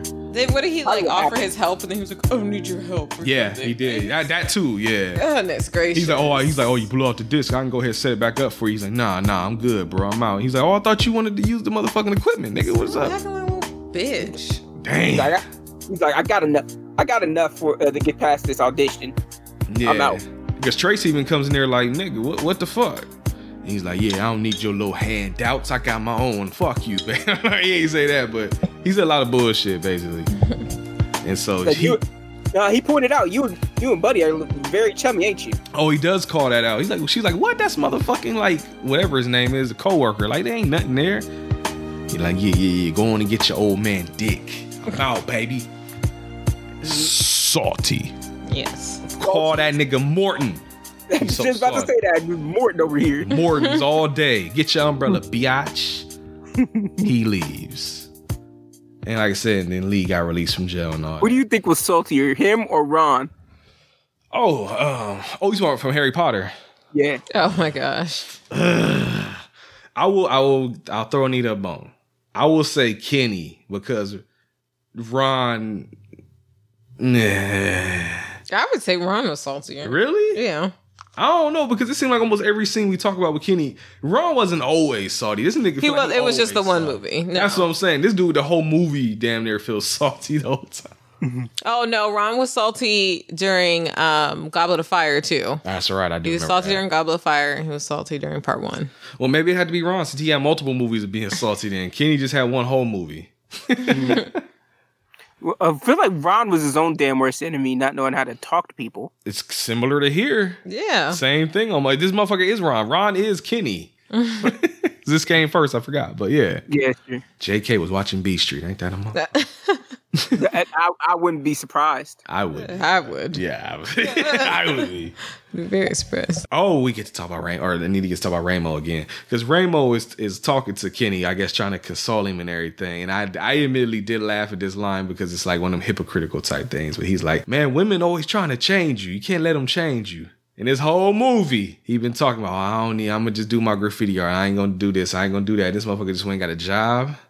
And we got But a whole just a crib built up. I wouldn't call it hypocritical. I would call it I wouldn't call it hypocritical. What'd you call he it? sounds stupid. Isn't Carmen? Wasn't Carmen trying to change you? He's like, no, who told you that? That's right. That's right. And he did get mad when he even mentioned that because he even called it out. Like, damn, damn, don't Carmen got you doing this, this, and that. He's like, what? No. I don't know. She has him. There are things that he should be doing. To me, she doesn't have him doing that. His dad has him doing it. His really. dad has him. doing That's it. really who Yeah. got him doing it. But after that goes on, Tracy, you finally get to see Tracy's show, and I would have to describe it as like, uh, what would you put, like uh, Afrocentric dance. This is you could tell. This is where you know, okay, Harry Belafonte had a part in this shit. This is some Harry Belafonte like type performance right here. I would definitely want to go see this show. Like it looked This was really the good. Wicked Witch scene from The Wiz. It gave me Lion King vibes, which we're There you see in a little bit too. That's a good one right there, the Lion King vibes, because you even had the mans out there. So they all had like on the like the what do you call it, like the I don't know what that shit is called, like the loincloths type Mhm. things and all that type of shit. And they got the African drums and they bring down like the little monuments from the ceiling and all that. Like it looked like a well produced show, like Mhm. legitimately. And she's out there comp- conducting and composing, doing her thing. At the same time, on the other side of town, Ramo and Kenny are out in the subway. Are actually breaking the law. This time, yeah, if the police got you for this one, it's kind of hard to help you out on this one a little bit. That's what I thought. That's what I thought was going to happen. Kenny was going to get caught, or or they were both going to get caught, and he was going. He was about to miss that New Year's Eve show. I, I don't remember what the fuck. It's been too long since I've seen this movie, but I knew this was. I knew that the thing that would happen is that they would find that white train. They've called out this white train the whole fucking movie. They seen a Mhm. train going by that's not been untouched. It's clean. It's white. Perfect for the motherfucking burning. And I don't mean shooting. I mean fucking spray painting. Oh yeah. So they start tagging. And I think this is where Anita was like, oh my God. so we about to be down here for a while, folks. This is so stupid. Why? What's up? I just I don't know. I'm sorry. I can't now. That, no, all this means is that we are going to watch Wild Style now because Wild Style is a movie about the graffiti artists, mm. and it's starring graffiti artists. First off, you're vandalizing someone else's property. Like that's so annoying. I don't. I'm sorry.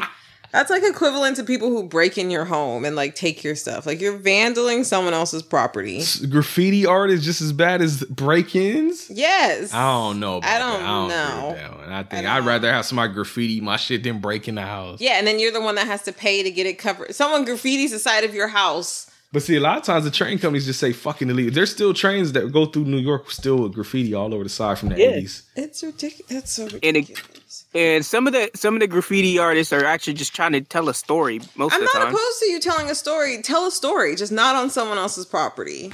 I'm sorry. I know I sound like a grumpy old person, but like, I mean, and there are plenty of there are plenty of people who commission graffiti artists to do things on the side of a building, Oh, but they commission them to do that and pay them for their work, not vandalize someone else's property. Well, you could take solace in the fact that I don't think it's big like it used to be anymore.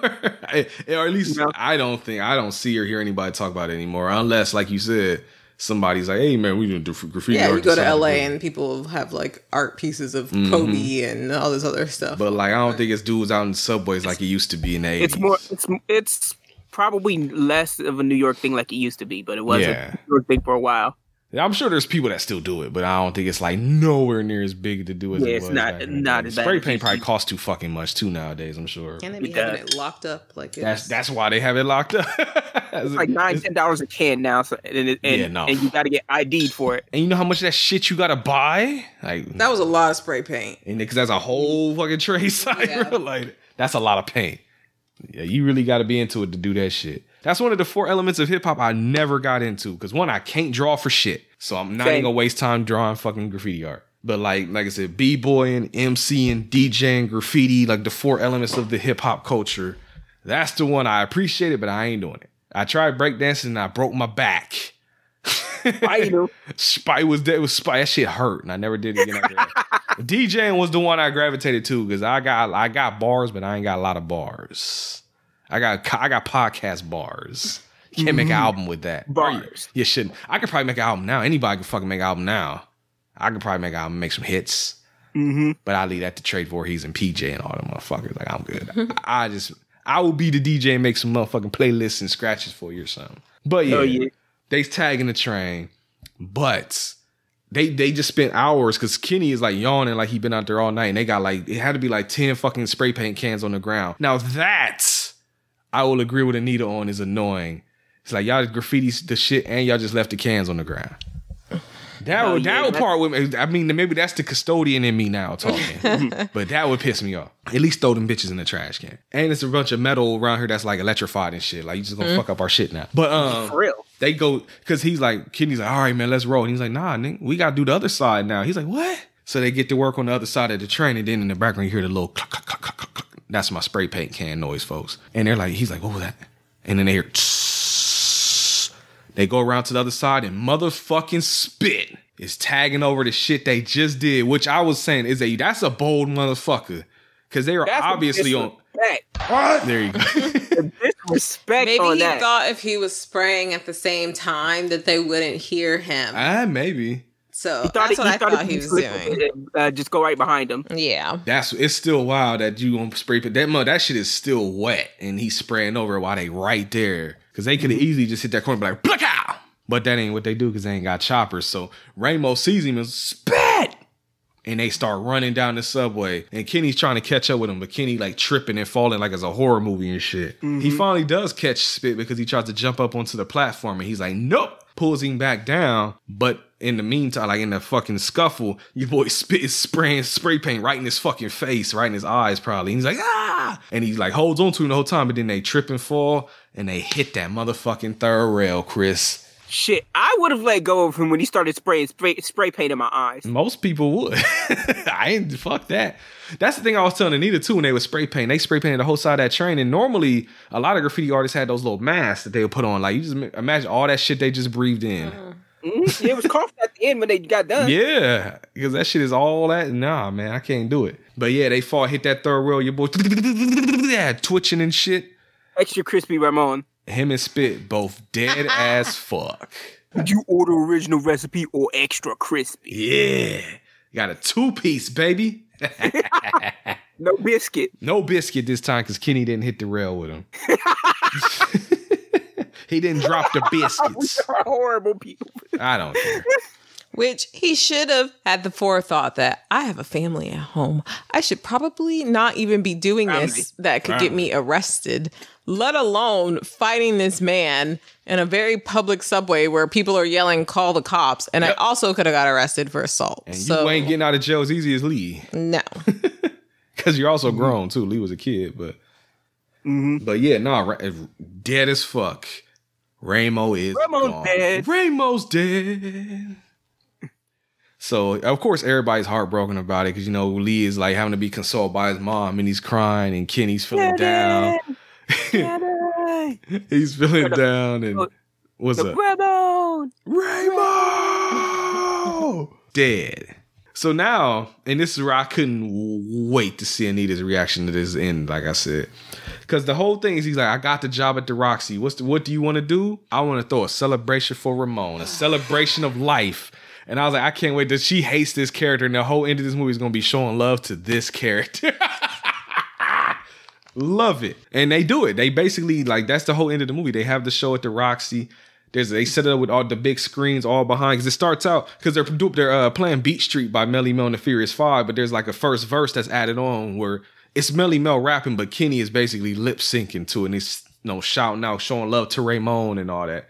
And in the background, there's pictures of Ramon and pictures of his graffiti art and everything going on, and everybody in the club, you know, clapping along to the beat and all that shit. And Anita looked very unimpressed. I don't even think I watched most of it. I was annoyed. I was like, first off, don't ruin my New Year's Eve with your little funeral celebration of life thing. Like, if I'm coming to the Roxy to club, I want to come in club and dance and listen to the stuff that I not listen to some man that I don't even know. like, I'm sorry he lost his life, but the fact that I know how he lost his life, I'm annoyed. Like, And you no. knew the character and didn't like. No. Let me enjoy my drink and back this thing up. Back that thing up. I don't care. I don't care about this extra crispy motherfucker. That's right. Well, like I said, she ain't like this Like, motherfucker. She ain't like you from the first scene they showed him in, pretty much. Like, so I couldn't wait for her to see this ending. But yeah, you like I said, you got Melle Mel. Actually, let me skip ahead a little bit so you can hear what we what we got going on. 'Cause it takes, this song takes a long time. To, there you go. place to live where the colors would swirl and the boys and girls can grow in peace and harmony and where murals stand on walls so grand as far as the are able to see. Ha, I never knew art till I saw your face, and there'll never be one to take your place. Cause each and every time you touch a spray paint can, Michelangelo's soul controls your hands. Then serenades of blue and red. And There you go. You don't like that? I I love that. I legitimately love that song. I like that song. It- but if they really wanted to get the party going, this is what they really should have played, bro. I mean, this is what you should have played. Better. Now, this is what I want to dance to on New Year's Eve. It's like a jungle sometimes. It makes me wonder how I keep from going under. Broken glass everywhere. People pissing on the stage. You know they just don't care. Can't take the smell. Can't take the noise. Got no money to move out. I guess I got no choice. I love that song, man. Skip ahead a little bit, shall we? Going under. There we go. It's like a jungle sometimes. It makes me wonder how I keep from going under. Broken glass everywhere. You like that song? I like the song. Yeah. We got okay. Broken glass everywhere. People pissing on the stage, you know they just don't care. I can't take the smell, can't take the noise. Got no money to move out, I guess I got no choice. Rats in the front room, roaches in the back, junkies in the alley with the baseball bat. I tried to get away, but I ah, I'm fucking man. Cause a man with the God, I miss this possessed my car. Don't push me, cause I'm close to the edge. I'm trying not to lose my head. it's like a jungle sometimes. There you go. But yeah. But they don't do that song. They do Beat Street instead, which is like I said, a real song they made for the movie. And so they do that with Melle Mel, and then they actually have a church choir come out and start singing, and that dude is going ape shit out there. I told him you'll get this reference better because I know she does she doesn't like coming to America, but the dude that is singing the song don't he just look don't he look just like Arsenio Hall dressed up as a church dude? I forgot about that, but he does. I was like, he looked just like Arsenio. he does. And he out there going like he's out there like kneeling, going crazy, like he's sweating, jumping around, singing and everything. And The Holy Spirit in him. that's right.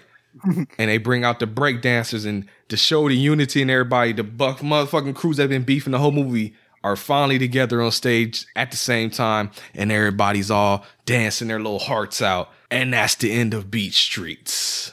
Family. Family. so we probably ain't gonna play no ads because I play a lot of music. I don't care.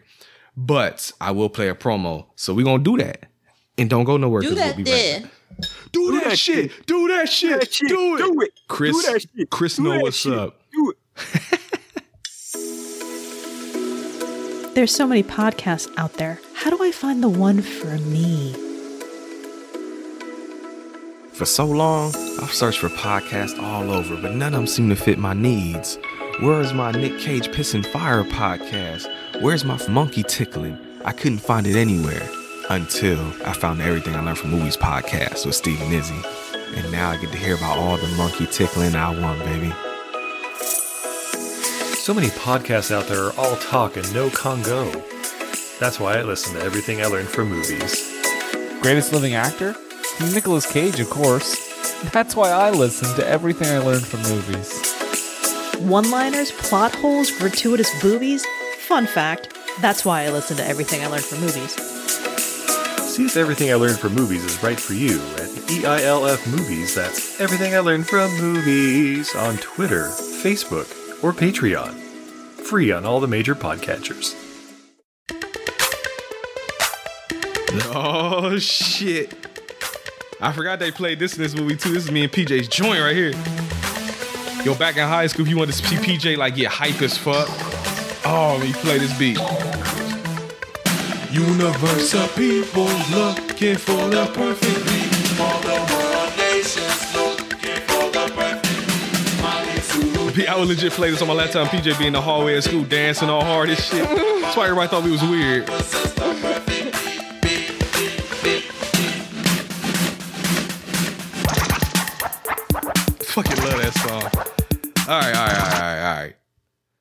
Ah, let's go on and get her out of the way now, baby. Like, see if P answers. I want to see. Oh, see if PJ answers. Oh, okay. Um, all right, let me trying and call him through Instagram. That's the best way to get hold of him. Let's see. Let's see. All right. As a very involved dad, I want to see what he thinks. I gotta see if he even remembers a lot of this, but it's been probably a minute since we watched it. We'll try him again later. Yeah. RC, maybe he'll see it and call back. All right, so Anita, let's get it. let's go on and get the low score out of the way first. Yeah, that's gonna.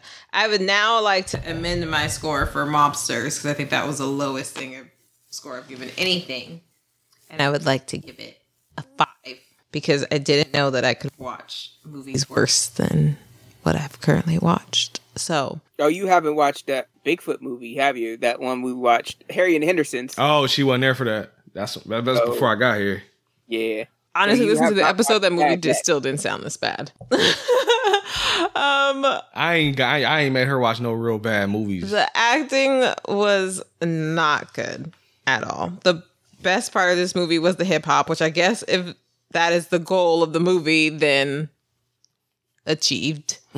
But it didn't cover a majority of the movie, so there was a lot of parts where I was just like, this plot, these characters, these relationships, the interpersonal relationships were just not giving it to me. And you know, I love to connect with a character.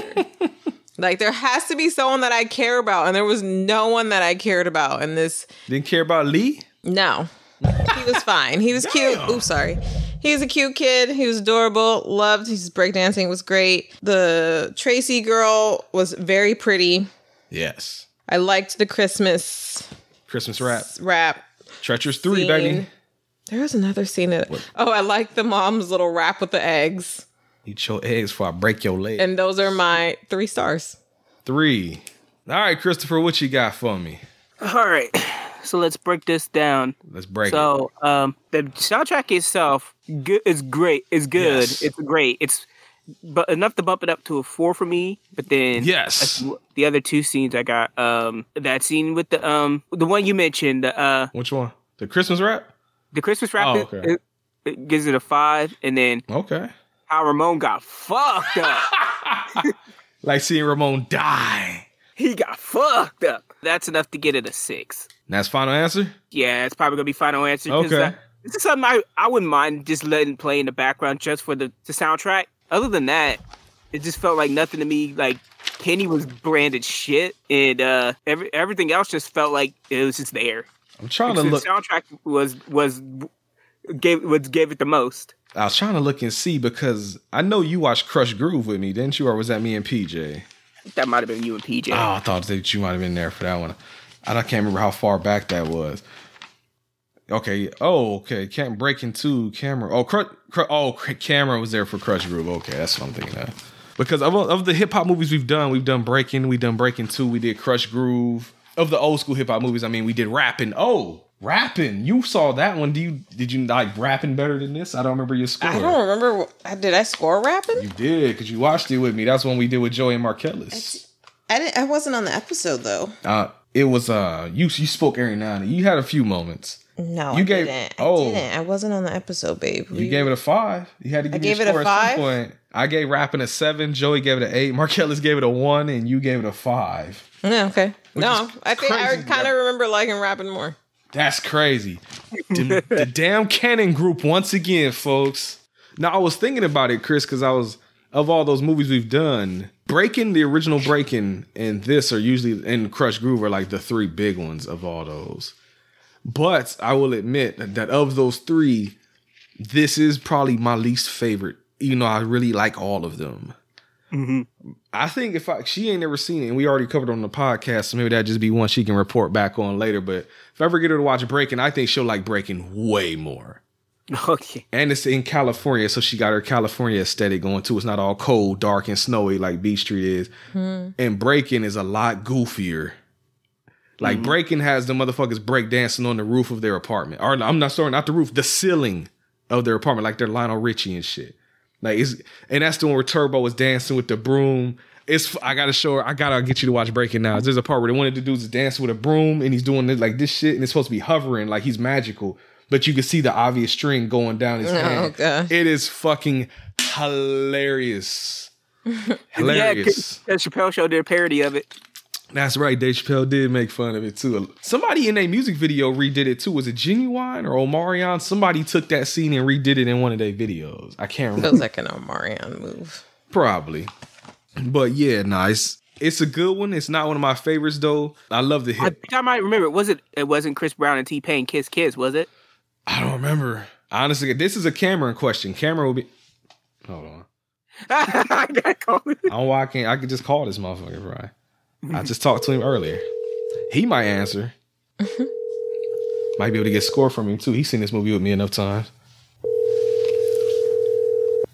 Oh, the one time he not gonna answer. Womp womp. Nope. Call has been forwarded. Ah. Nobody fucking with us today, apparently. But yeah, if he calls back before the show ends, he'll be able to give you that answer, Chris, because I have no fucking idea. He told me about it. I didn't even know about it. But yeah, with Beat Street though, like I said, the hip hop is where it's at. This is my shit all day. Like I love this stuff. When I was a kid, I would watch this constantly. Me and Cameron were just talking about it because I told him we was doing Beat Street. And he's like, "Didn't you steal that DVD from me?" I was like, "I sure did, folks." Dad, Dad had bought Beat Street and Krush Groove on DVD from Circuit City, and he gave them to Cameron. And Cameron was even like, "I don't know why he gave me that shit." He's like, "That's your that's your thing." I don't know why he gave me those. I was like, he, "Maybe he's trying to get you into it too." Mm-hmm. But he's like, "Yeah." He's like, "I just knew one day I was like, man, Brent gonna steal these from me one day." And he's like, "I came home in my bedroom and looked in there, and them shits was gone. I went to your room and they was in your closet." he just do it. You don't know. You don't know what to do with them youngin. Run them shits, Playboy. I still got them.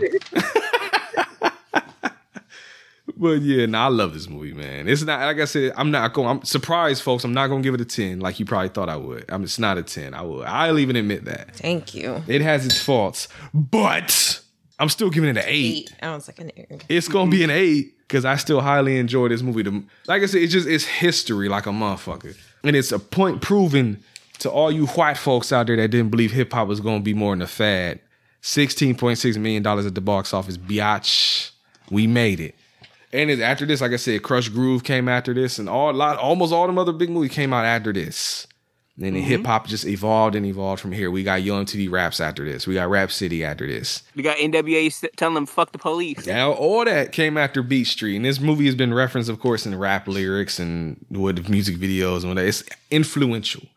It's not the first. It's not the best, but it's a damn good one that I enjoy. Plot weirdness and all. It's, the plot is not great. I will say that. The music is the best part. Like the plot gets in the way sometimes. Sometimes you're like, oh, get, get, get back to fucking Papa or Shango and uh, I'm gonna say Papa Shango. Get back to Shango and Afrika Bambaataa and Soulsonic Force and shit. I want that. Show me more break dancing. Less of this like salty nigga anthem shit going on. Mm-hmm. It But that- salty. Exactly. But that's how I feel. I give it an eight. I still enjoy it. And I looked on IMDb, and the last time I watched it, I also gave it an eight, apparently. So I'm going to stick with my gut and give it that eight once again, folks. Consistency. Exactly. It ain't changed. It ain't got no better. It ain't got no worse neither. I still enjoy it. Soundtrack is slamming though. Go get that. And I agree with pretty much everybody here. The best scenes are the Roxy Dance battle and the Christmas rap.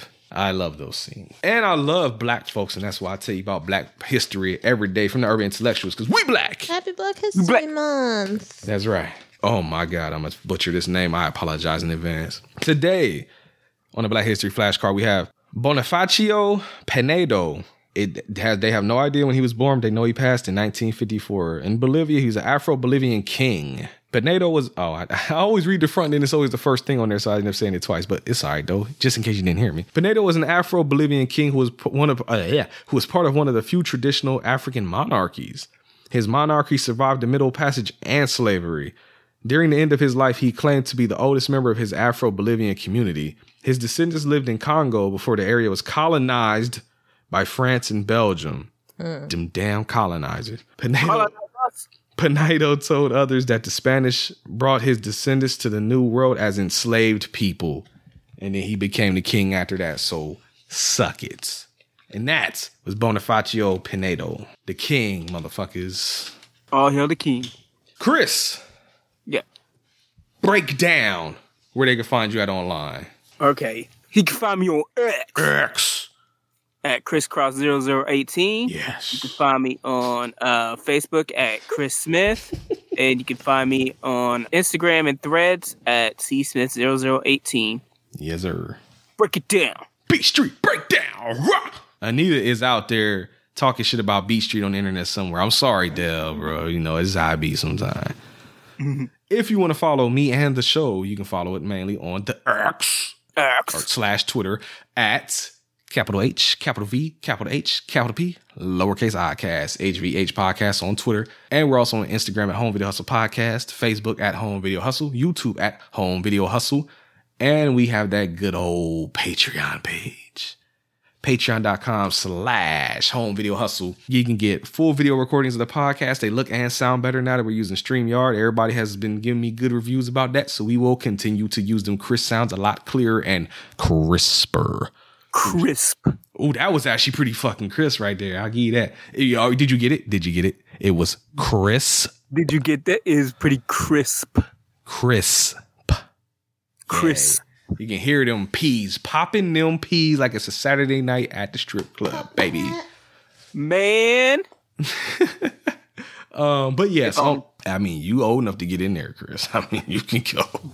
But do I feel like getting up and going? That's, That's oh, that now that's the que- that's the real questions, folks. Because nine times out of ten is going to be no. But also on Patreon, you get bonus episodes, full video recordings of the show.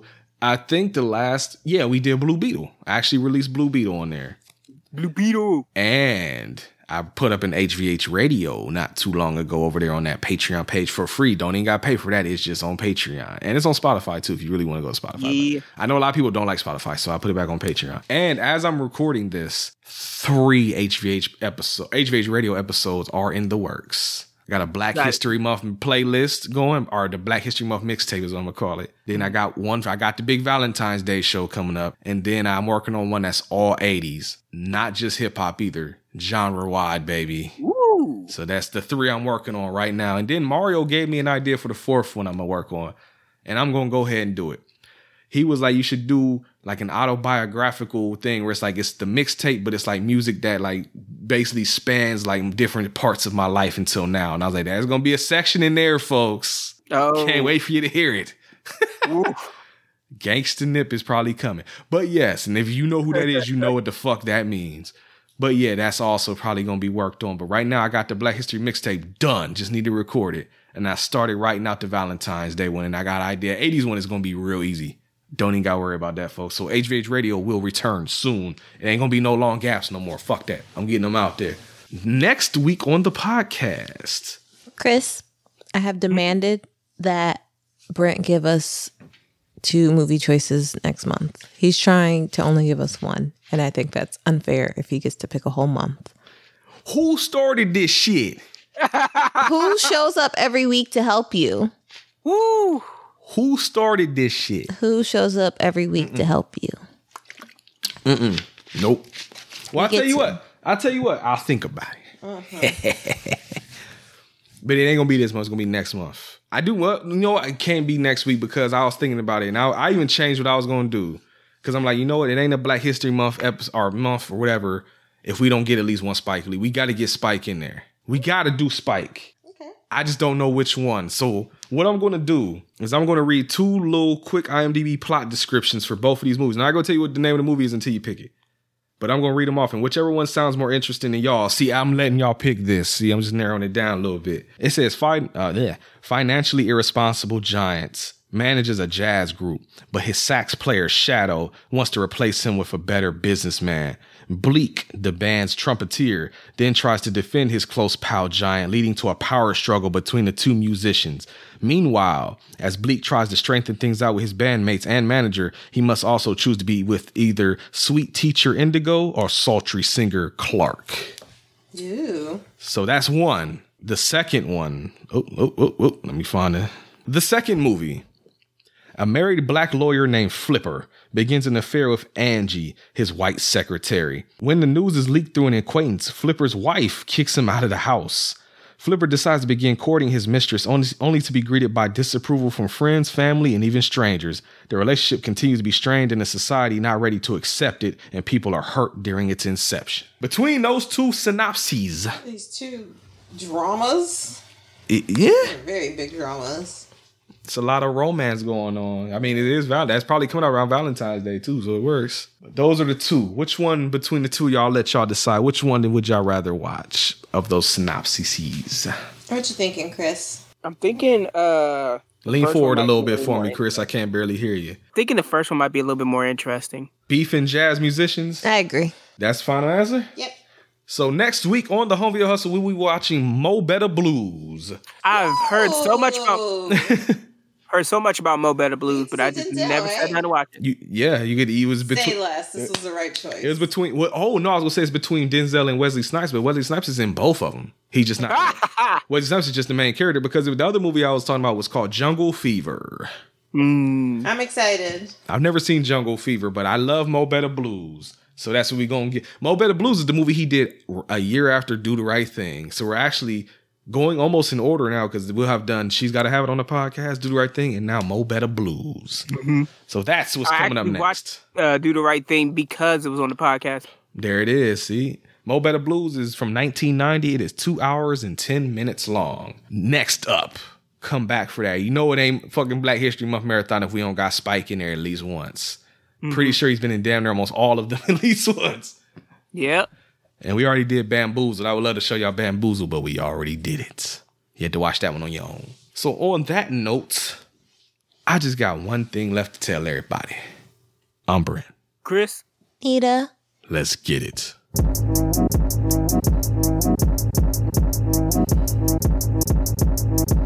DJs, DJs, DJs. Break it down. Beat Street Breakdown. Have a good rest of uh, your Friday. Have a good rest of whatever the fuck day you're listening to this on. Mo Better Blues. Where is it streaming at for Chris? Because I own it. So I mean, I ain't got to worry about that yet. But anyway, let me see, Chris. See, make sure you ain't got to like pay for it or nothing. Hopefully, I didn't think about that beforehand. Oh shit, it's not streaming. All right, um, I'll figure something out for you. That's it's gonna be fun. Maybe I'll. I mean, maybe I'll uh, let you borrow it. we'll see. But yeah, Mo Better Blues. How do y'all feel about Beat Street? Whose side are you on? We actually have one of each. We had Nita that didn't like it. Chris is in the middle, and I like it. So it actually is pretty fucking crazy this week. You got all one of each. Mm-hmm. I needed Chris or I need I need a Cameron or PJ here on my side, but I neither one of them fuckers answer the phone. Can't get no help out here. It's all right. Don't worry about it. Dale, you're on my side, right? You wanted Dale has been wanting us to do this movie for a, since like probably 2018. Right? It's been a while. He just never picked it out the damn bag, Dale. It wasn't my fault. I put it in the bag multiple times. Just put it in the bag. That's right. But Mo Better Blues though is coming up, and I can't wait because it's actually been a while since I've seen it. I think I actually have a review for it on Letterboxd, so I think it's been a recent that I did that. So we'll see if my opinion changes. We'll see what they think about it. And until next time, peace. There it is. Ain't heard that in a while. Right.